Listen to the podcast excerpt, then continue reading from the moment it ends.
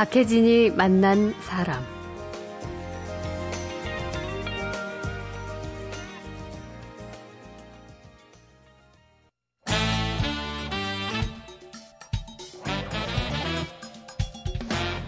김갑수의 세상 보기. 안녕하세요. 박혜진입니다. 토요일 첫 시간은 김갑수의 세상 보기로 시작하죠. 문화평론가 김갑수 시인과 한 주간의 화제와 세상 얘기 나눠보겠습니다. 어서 오십시오. 네, 안녕하세요. 네. 이번 주 뭐 최고 화제는 단연. 그렇죠. 네. 서울시 주민투표. 그렇습니다. 수요일 날 치러졌는데 아직도 여진이 계속되고 있죠. 예, 뭐 사실 투표 주제는 간단했다고 볼 수도 있지만 그 내포된 의미는 굉장히 복잡했어요. 예, 그렇죠. 예, 이게 뭐 무상급식 찬반 투표는 아니었죠. 원래는 그렇게 갈 줄 알았는데 예. 내용이 아주 이상하게 좀 복잡해졌죠. 그래요. 일단 이거 좀 생각해 볼 필요가 있는데 왜 바둑 다 두고 나면 음. 제가 뭐 바둑을 두는 사람은 아닌데 복기라고 있죠. 네. 복기를 해보면 음. 첫 번째는 이게 어, 우리가 지금 무상급식이라고 그러는데 어, 시교육청이나 이런 데는 의무급식, 의무교육의 일환이다 해서 네. 의무급식이 음. 정확한 표현이라고 그러죠. 근데 이게 서울시하고 교육청의 의견 차이가 있다 한들 그게 어, 주민투표까지 할 만한 큰 차이가 있었던 건가? 네. 그러니까 뭐 단계적이냐 전면적으로 바로 실시하느냐? 그거죠. 예. 그러니까 음. 상당히 이제 애초부터 출발 때부터 이제 문제 제기가 있어서 음. 사실은 이제 오세훈 시장에 대한 비판이 좀 꽤 있었습니다. 자신의 정치적 성공을 위해서 즉 대선 발판용으로 삼는 거 아니냐? 음. 또 근거가 되는 게 어, 오세훈 시장 스스로도 어, 정치인으로 성장하는 과정이 상당히 좀 이벤트성이 있었어요. 네. 예, 배 변호사, 오 변호사 그 텔레비전 그 사회자로 유명해지면서 정치인으로 변신하고 음. 그다음에 서울시장까지 되는 데는 불출마 선언이라고 하는 당시에 엄청나게 화제를 모았던 네. 등등 이벤트성 성격의 행동들이 작용을 했기 때문에 음. 좀 그런 거 아니냐 해서 이제 비판이 많습니다. 어쨌든 네, 네. 선거는 끝났는데 그럼에도 불구하고 다시 생각해 볼 거리가 있다 하는 중요한 포인트가 있는데 네. 이건 역시 복지 담론에 대한 중간 점검이 아니겠느냐 네. 그겁니다. 네. 보편 복지냐 선별 복지냐 뭐 이 차이겠죠. 음. 어, 그리고 궁극적으로 보편 복지를 하자는 거는 뭐 굉장히 안에 복잡한 얘기가 있다 하더라도 아주 그걸 단순화시키면 현재 부유층이 좀 더 많은 세금을 내는 걸 말합니다. 네, 중하위 계층에게 늘어난 건 아니에요. 그렇죠. 그러니까 어, 이게 단순히 초등학생의 급식 음. 문제만의 선거는 아니었다, 투표는 아니었다. 예. 어, 이 점은 명백한 거죠. 사실 이번에 뭐 33.3%를 채우지 못해서 이제 뭐 그 함조차도 열어보지 못했는데 네. 25.7% 투표 결과 나왔죠. 이 투표 결과 수치에 대한 의미도 또 여러 가지가 있더군요. 아니, 표면적으로야 투표 불참 캠페인한데 야권 측이 승리한 거죠. 예. 근데 내용적으로는 상당히 좀 복잡하더군요. 음. 들여다 보면. 그러니까 뭐 사실상 승리다 이렇게 뭐 한나라당 홍준표 대표는 이런 말까지 했는데 음. 같은 맥락으로 지금 말씀하시는 거겠죠? 지금 패러디가 많죠. 어, 홍준표 대표 말에 대해서. 예.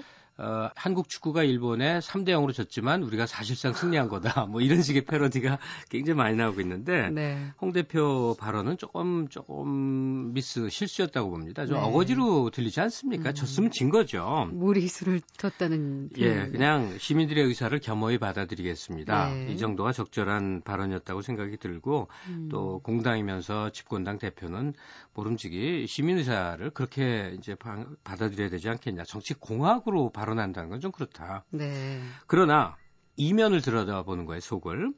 요번에 투표에 참여한 사람은 다른 경우도 있겠습니다만 거의 대부분 어, 오세훈 시장에게 지지 의사를 표한 것으로 봐도 되겠죠? 그렇죠. 예. 예. 왜냐하면 반대하는 음. 사람은 투표하지 마라 이런 입장이었으니까. 네네.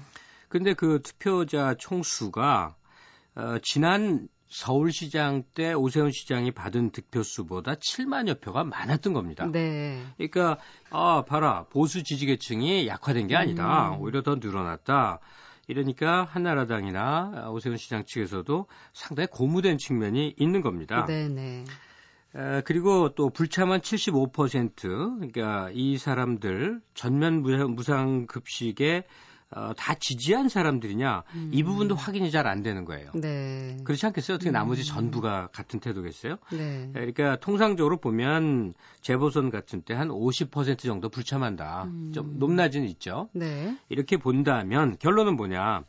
25%대 25%가 되는 겁니다. 음. 그러니까 어, 통상 불참자 50%를 빼고 나니까 네. 어, 한나라당 지지 25%, 음. 야당 지지 25%가 딱 나와서 이게 완전히 호각지세가 돼버린 거예요. 누가 승리인지 패배인지 분간하기 어려운 상황이다. 분석을 하니까 그렇게 나오는 어. 거죠. 근데 또 이번에는 강남구하고 비강남구 투표율의 양극화 현상도 굉장히 심했어요. 예, 강남 3구 몰표 현상. 예. 오세훈 시장을 만든 그 원천이기도 하고 그런데 이번에 아주 노골적으로 많이 드러나서 음. 어, 분석가들이 이러죠. 이번 투표는 완전히 계급 투표였다. 네. 네, 분명히 계급 투표였다.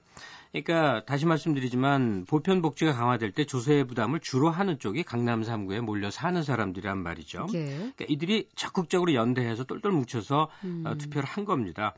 만약에 전국적으로 이제 지금 거의 대부분 하고 있어요. 근데 이제 저, 전부 다 한다 그러면 대략 3조에 육박하는 비용이 든다는 거죠. 네. 그러니까 상위 계층들, 이 중하위 계층들이 이 비용을 내는 게 아닙니다. 음. 아, 왜냐하면 어, 비율로 계산을 하면 아주 극히 차이가 미미해요. 그러니까 네. 최상위 계층들이 에, 내는 것으로 다 한다, 조달한다 이렇게 봐야 되는데 어쨌든 우리나라 총 담세율이 지금 19% 정도 됩니다. 음. 선진국 한 30%, 45%까지 가는데, 예. 그러니까 객관적 지표상으로 우리나라 부자들이 세금을 너무 안 내는 건 맞아요. 음. 네? 근데 거기에 대한 또 뭐 무지하게 많은 얘기들이 있죠. 예. 어, 세금을 좀 안 내는 대신 우리가 투자 많이 할게요. 세금 음. 깎아주세요. 이런 얘기 한단 말이에요. 프랑스 부자들은 지금 성명을 내갖고 어, 세금을 내게 해주셔. 뭐 이러고 있는데 말이죠. 네, 네. 어쨌든 계급 투표 성격으로 갔다 하는 거예요. 그 다음에 어, 그러다 보니까 어, 아 투표든 선거든 이게 그냥 내 선호도 기분에 음. 저 사람이 좋고 싫고 이해하니 맞다 틀다가 아니라 내 현실적인 이해관계에 맞춰서 투표를 하는 것이구나라는 예. 음. 음, 체험을 한 거죠 이번이 음. 이해득실을 따져서 투표를 하는 행위다 하는 거. 음. 어, 몇 가지 좀 더 이번 투표와 관련해서 좀 살펴보겠는데요. 공무원의 정치적 중립이 필요하다는 건요 선진국으로 가는 데 있어서 기본 전제가 됩니다. 네. 네. 근데 이번에 공직자의 정치적 중립 의무가 완전히 실종됐습니다. 음. 시장이 앞장서서 어, 투표 동료 운동을 하고 다녔어요. 그렇죠. 이 부분이 지금 어물쩍 넘어가는 경향이 있는데 음.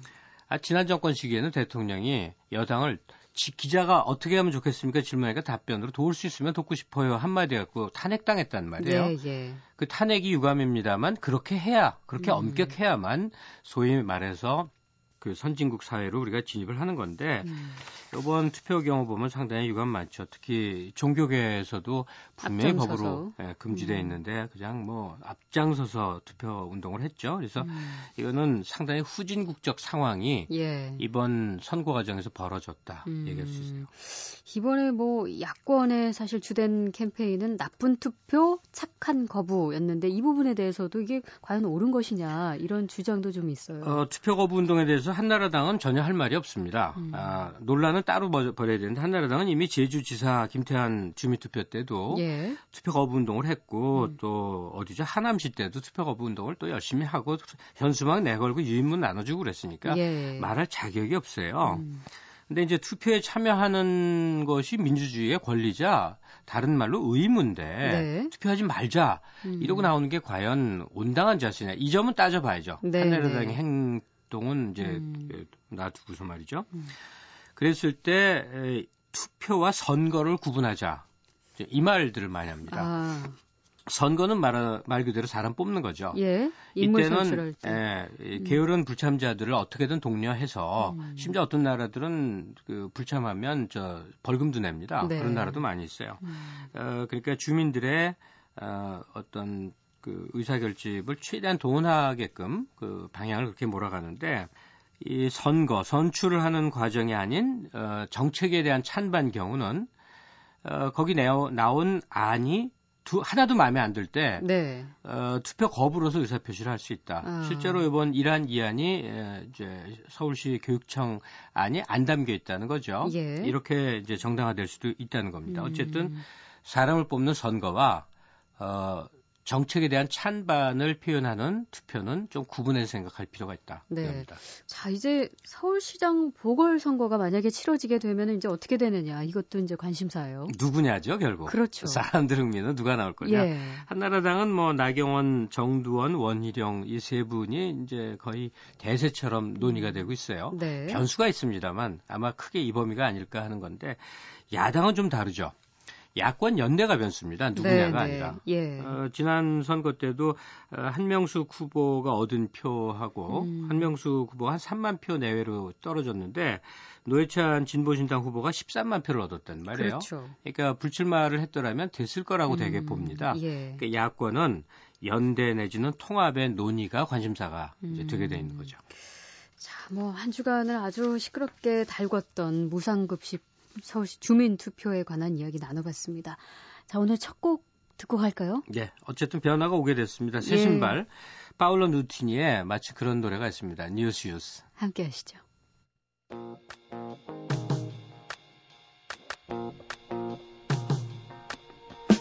Woke up cold one Tuesday. I'm looking tired and feeling quite sick. I felt like there was something missing in my day to day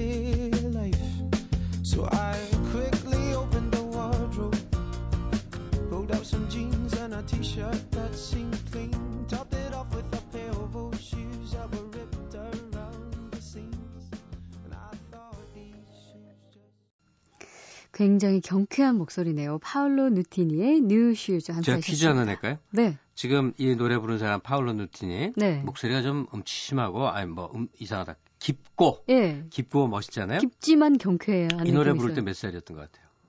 글쎄요, 그렇게 나이 많이 든 목소리 아닌데요? 마흔쯤 된 사람으로 보통 노래만 들으면 안 돼. 이게 스물다섯 살 때 녹음한 거예요. 그래요.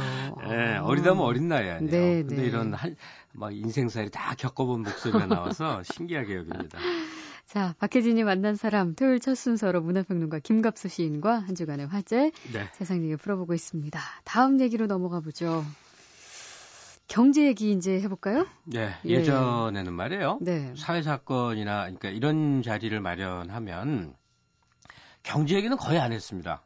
특히나 저 같은 사람은 전공도 아니고 관심도 없고 네. 그런데 빈도를 보세요. 굉장히 자주 경제 화제를 가져오지 않습니까? 그럼요. 왜 그러겠어요? 요즘 같은 때는 국제... 우리 삶의 네. 이 결정력으로 경제 요인이 너무 커져버린 거예요. 그렇습니다. 그걸 빼버리면 도대체 뭐 이렇게 너무 구석진 얘기만 하는 것 같이 음. 들릴 정도로 예. 경제 요인이 큰데. 근데 그 경제 요인이 또 국내 사정만 볼 수 있는 상황이 아니라 국제 경제.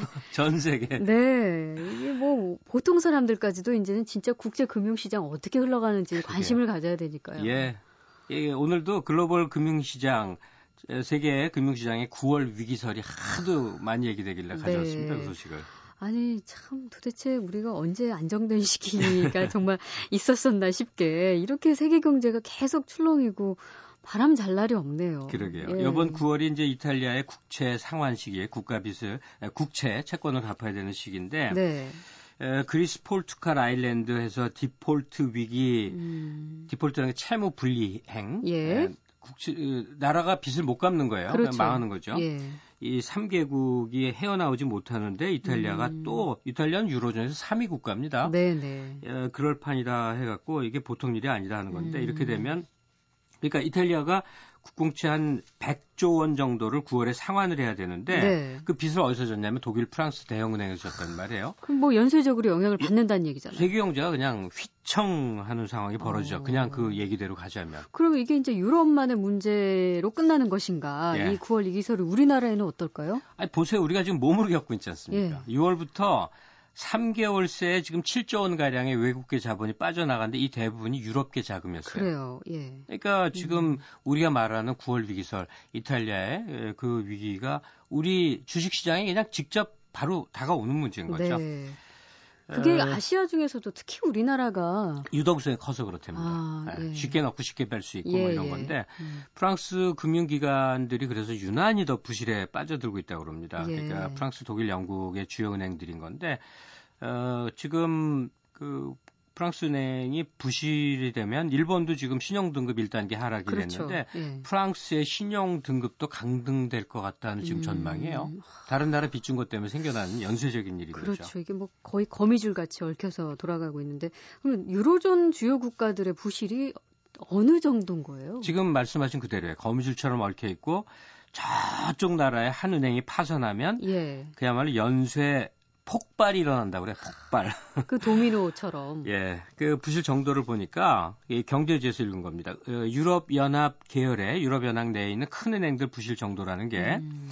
2년에 걸쳐서 예. 유럽 연합 전체의 합산 GDP 총액이 있을 거 아니에요? 네네. 예? 그 여러 나라들 총액의 음. 45% 그러니까 절반 가까운 금액을 새로 끌어와야 된답니다.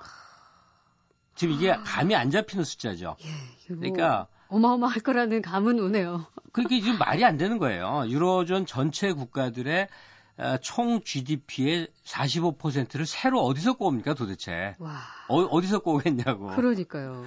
음. 이게 끔찍한 일입니다. 음. 자본이 형편없이 이게 당장 생긴 문제도 아니고 꽤 오랫동안 진행되었는데도 적어도 유럽은행이 파산을 하겠냐. 이건 네. 아무도 그렇게 생각 안 하죠. 그렇죠. 워낙 음. 신용이 좋고 또 특히 서유럽 그 우수 국가들에 대한 음. 신망이 크니까 버티고 버티고 버티고 왔는데 지금 목줄까지 온 겁니다. 예. 그래서 파이낸셜 타임즈라고 자주 인용되는 영국 영국 신문 있죠. 네네. 여기서 묘사한 얘기 들어보세요. 어, 미국이 얼마 전에 신용 등급 하락 1단계 강등이 된 게 있어요. 그렇죠. 유럽 상황에 비교해 보면 미국 상황은 그저 sideshow 옆거리 곁눈으로 어. 볼, 볼, 볼거리에 불과하다. 진짜 main show는 아니라는 거잖아요. 아무것도 아니라는 거예요. 유럽의 미국, 경우가 그렇다는 미국 거죠. 상황 정도는 유럽이 지금 빠져들고 있는 이 구조적 질곡으로 비교하자면 어... sideshow라고 표현했는데 이게 아주 사소한 볼거리 이런 뜻이 됩니다. 그러면 왜 우리 거예요. 2008년 9월쯤에 미국 그 리먼 브라더스 네. 파산으로 뭐 글로벌 금융시장 정말 요동쳤는데 그나마 우린 덜 겪었지만 전 예. 세계적으로 굉장했지 않습니까? 그때보다 더 심각 훨씬 심각할 수 있다는 거잖아요. 예. 예, 일이 벌어진다는 게 주가 폭락, 뭐 실업 사태, 부동산 버블 붕괴 뭐 이런 거 아니겠습니까? 예, 예. 그런데 지금은 2008년 리만 브라더스 사태와는 음. 좀 다른 양상으로 벗어, 벗어나갈 것이다. 네, 뭐냐면 예. 한마디로 얘기하면 폭탄이 터지듯 빵 하고 뭐가 터지는 게 아니라 아주 아주 오랜 세월에 걸친 장기간의 경기 침체로 드러나지 않겠느냐 하는 아. 겁니다. 스태그플레이션이 스태그플레이션이라는 게 경기는 침체되고 물가는 오르고 아주 그 끔찍한 상황 아닙니까? 네네. 이게 오래오래 가는 양상으로 음. 어, 사태가 벌어지지 않겠느냐 이런 음. 전망이네요. 그 그런 전망 속에서 대책은 어떻게 세워야 하는 겁니까? 그저 내핍하고 뭐 이래야 될 것 같은데 이건 제가 주제가 넘은 것 같아서 남의 의견만 옮겨서 얘기하자면 우리나라 대체 대책이 말이죠. 음. 저 박재환 기재부 장관이 자꾸 뭐 발표를 하는 게 전부 경기 활성화 대책이에요. 네네. 근데 지금 그 활성화하는 게 돈을 푸는 거고 빚을 더 내는 일인데. 예.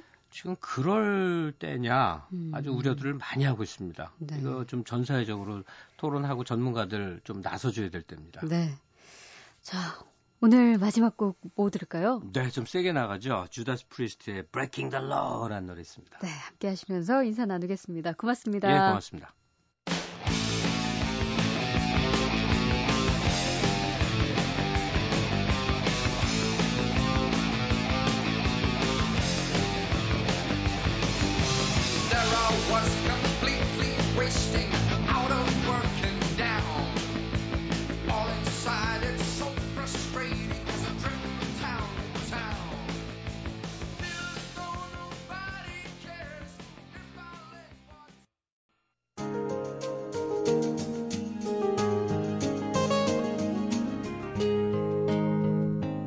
박혜진이 만난 사람.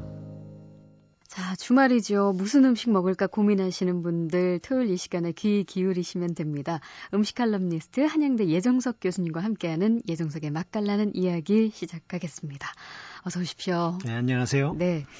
오늘은 뭐 굉장히 친숙한 음식이에요. 이게 뭐 전 세계적으로 흔히 먹는 샌드위치. 그렇죠. 네. 예. 이게 영국의 샌드위치라는 사람이 발명했다는 얘기가 유명한데 네네. 사실이에요? 사실인데 조금 그 세상에 알려진 것과는 다른 측면이 조금 있습니다. 예. 이제 샌드위치는 이제 흔히들 18세기에 영국의 샌드위치 백작이 만들었다 이렇게 알려져 음, 있죠. 음, 네. 근데 그건 뭐 사실인데요.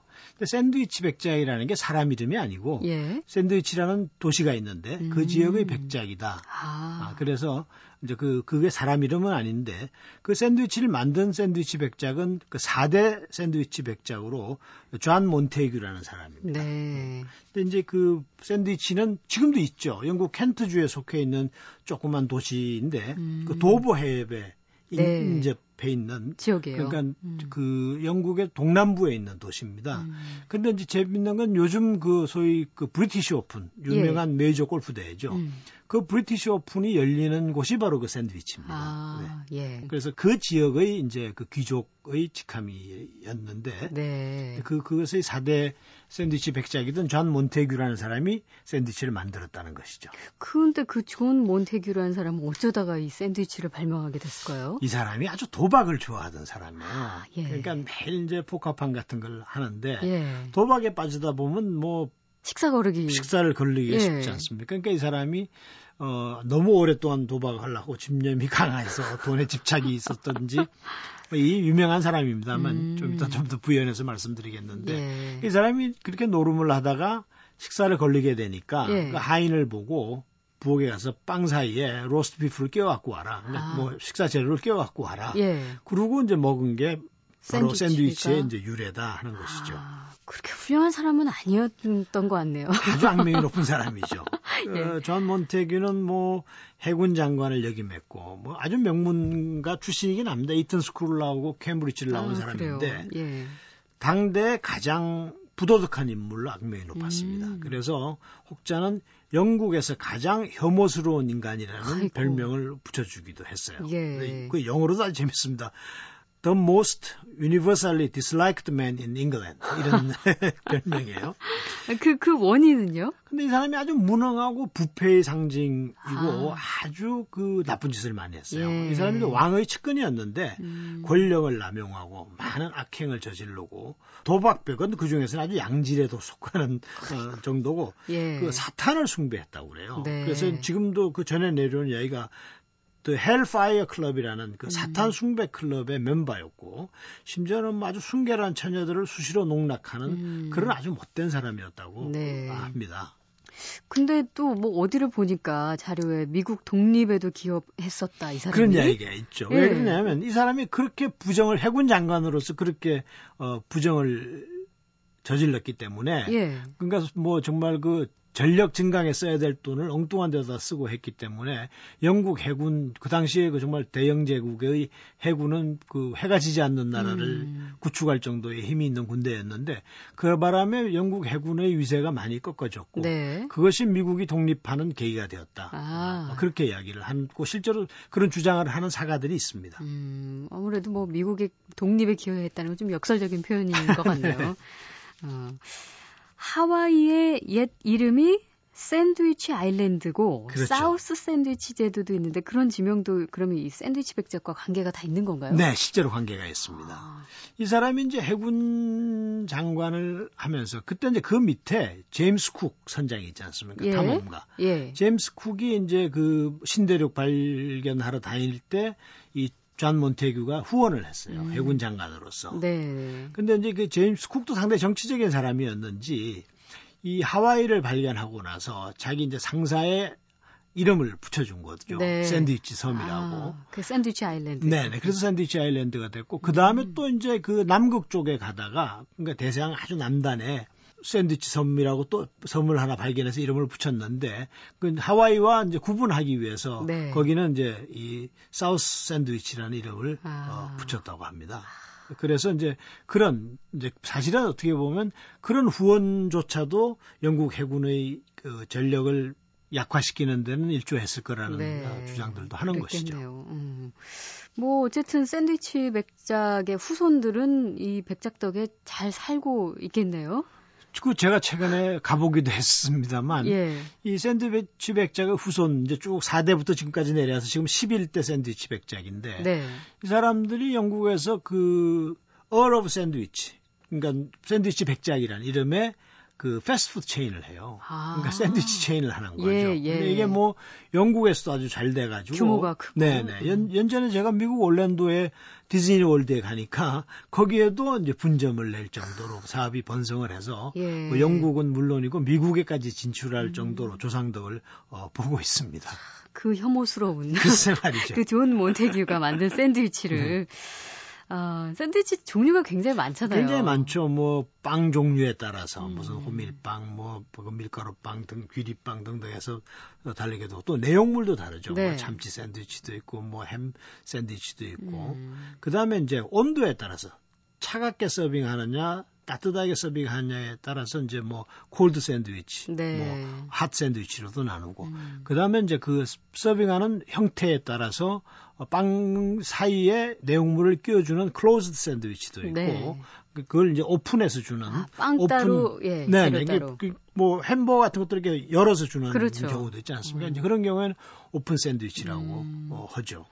그 우리가 요즘 흔히 먹는 클럽 샌드위치라는 게 있는데 네, 클럽 샌드위치는 이제 그 말하자면 어, 미국식으로는 이제 클럽 하우스 샌드위치라고 해요. 음. 그냥 클럽 하우스에서 유래된 샌드위치라는 거죠. 근데 뭐 여러 가지 주장이 있습니다만 특히 알려진 것은 이제 1800년대 후반에 네. 그 미국 뉴욕의 그 세라토가 스프링스라는 동네에 있는 세라토가 클럽이라는 그 남자들만 출입이 가능한 갬블하는 아. 도박장이 있었는데 예, 예. 그 도박장에서 만들어진 어, 샌드위치다. 그 음. 클럽하우스에서 만들어진 샌드위치다. 그것도 역시 어, 뭐 샌드위치 백작하고도 좀 일맥상통하는데 예. 도박하는 장소에서 네. 손에 시간 많이 쓰지 않고 간단하게 간단하게 네, 빨리 네, 먹을 네. 수 있는 그런 데서 필, 비롯됐다고 해서 이제 클럽 샌드위치라고 음. 하죠. 그 어쨌든 샌드위치 유래는 그렇게 뭐 뭐랄까요 깔끔하지는 않군요. 네, 다뭐 뭐 도박장에서 시작됐으니까. 그렇죠. 어떻게 보면 이제 굉장히 효율적인 식사인데 예. 어떻게 보면 우리나라 사람들 성향하고도 좀 맞는지도 모릅니다. 음. 우리는 어디 가든지 제일 빨리 되는 음식 찾고 빨리빨리 하잖아요. 그렇죠. 굉장히 효율성을 중시하는 음. 국민성이 있는데 그런 것에는 샌드위치가 사실 굉장히 맞는 음식이죠. 빨리 네. 준비 되고 빨리 먹을 수 있고. 예. 어, 그러나 오리진은 이제 그 기원은 그게 아니라 도박을 하기 위해서 어?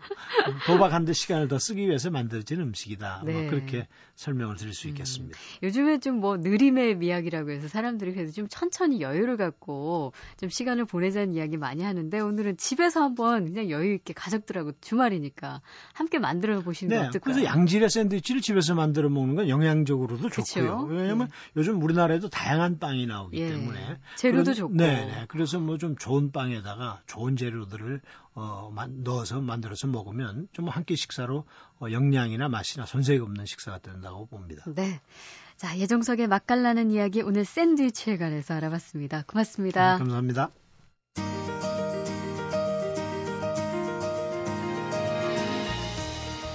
박혜진이 만난 사람 오늘 순서는 여기까지입니다. 저는 다음 주 월요일에 다시 찾아뵐게요.